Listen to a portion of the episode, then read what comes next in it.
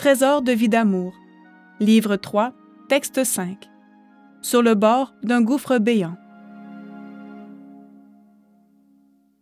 La corédemption n'est pas seulement une notion. Pour Marie-Paul, elle est d'abord un vécu dans l'intimité de sa personne. Et quel vécu! Dieu ne l'aménage pas, bien au contraire, au point qu'elle vit un vrai calvaire et qu'elle a souvent l'impression de se tenir sur le bord d'un gouffre béant qui pourrait l'anéantir.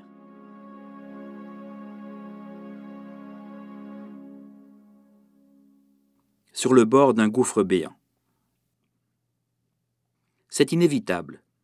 Au fur et à mesure que le mystère de Marie-Paul et de la corédemption se révèle à nous, tout nous apparaît de plus en plus grand.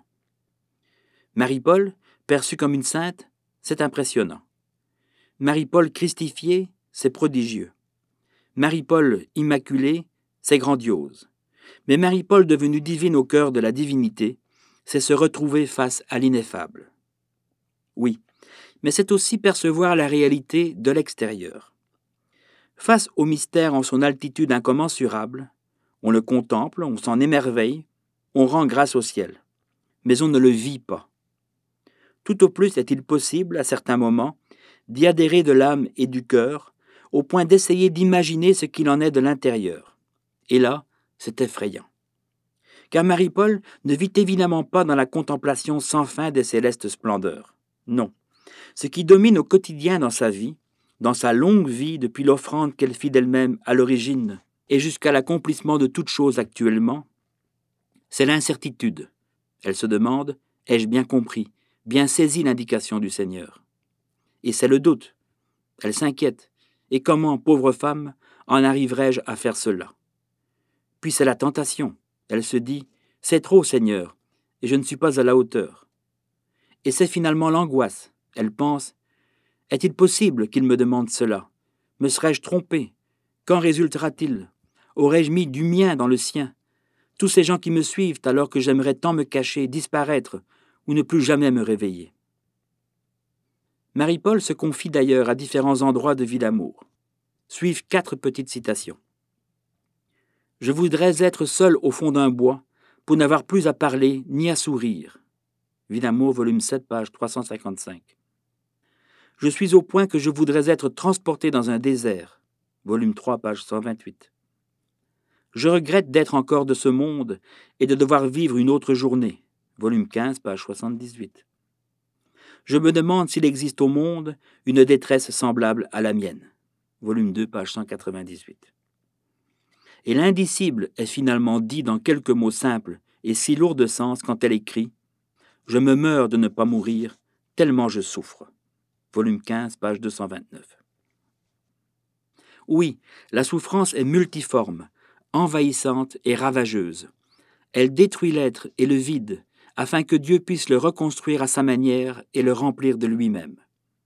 Et toujours, et de plus en plus, cette plénitude en Dieu doit coexister avec ce vide en soi. Quand Dieu domine, alors c'est l'ardeur et l'enthousiasme, au sens propre du terme, être en Dieu. Mais quand le moi remonte ou se rebelle, et qu'il appelle aussitôt d'autres puissances, alors c'est l'ouragan des ténèbres et l'incomparable expérience du vide. Et tel est bien ce que vit Marie-Paul, qui, dans Vie d'amour, n'écrit pas seulement à propos du vide qu'elle est, mais encore à propos du vide qui miroite à ses yeux, tandis qu'elle est au bord du gouffre. Imagine-t-on la tentation terrible On pourrait la formuler ainsi. Je n'en peux plus, plus du tout j'agonise en permanence. Et je crie ma détresse au ciel noir, au ciel vide, au ciel sourd, opaque et fermé. Ma vie n'est plus qu'un cri. Mais si je renonce, alors c'est fini. Le gouffre est devant moi, je cède au vertige, et c'est fini. Pour que nous comprenions, si possible, et que nous en gardions le souvenir, Marie-Paul nous fait part de ce qu'elle a vécu. Elle écrit J'ai l'impression très nette d'être placée sur le bord d'un gouffre béant dont le vide me donne le vertige. C'est pour moi une sorte de nuit qui se prolonge. Ce gouffre béant demeure. Vie d'amour, volume 3, page 128. Elle écrit encore Et là, ne pouvant plus marcher, les pieds ensanglantés, on m'a conduite au tombeau, avec mes enfants dans le noir affreux, dans le vide ou le gouffre béant des incroyants, ravagé par des passions épouvantables, comme si seuls les démons existaient. Volume 2, page 502. Terrifiant, mais ce gouffre béant n'est encore que celui du vide et du néant, car il en est un autre, et d'une autre nature, et d'une autre profondeur, alors que Marie-Paul est emmenée jusqu'aux portes de l'enfer. Elle écrit Soudain, avec l'œil de l'âme, je vois devant moi un immense précipice. Tout est noir. Le mouvement qui m'emporte cesse brusquement au bord du précipice. Je ne pourrais même pas faire un pas sans y tomber. C'est alors que les deux masses noires qui me poussent s'agrandissent, me donnant l'impression de deux larges portes noires qui se ferment sur moi, m'emprisonnant dans ce lieu. Je ne m'adosse pas, bien qu'il n'y ait qu'un très faible espace entre ces portes et moi. En avant, c'est le précipice, tout noir, à perte de vue. Villamour, volume 5, page 246. Mais pourquoi Marie-Paul a-t-elle dû descendre, attachée jusqu'aux portes de l'enfer? Eh bien, c'est elle-même, en Villamour, qui nous donne indirectement l'explication quand elle écrit Plus une âme s'élève dans l'amour, plus le gouffre des ténèbres est profond.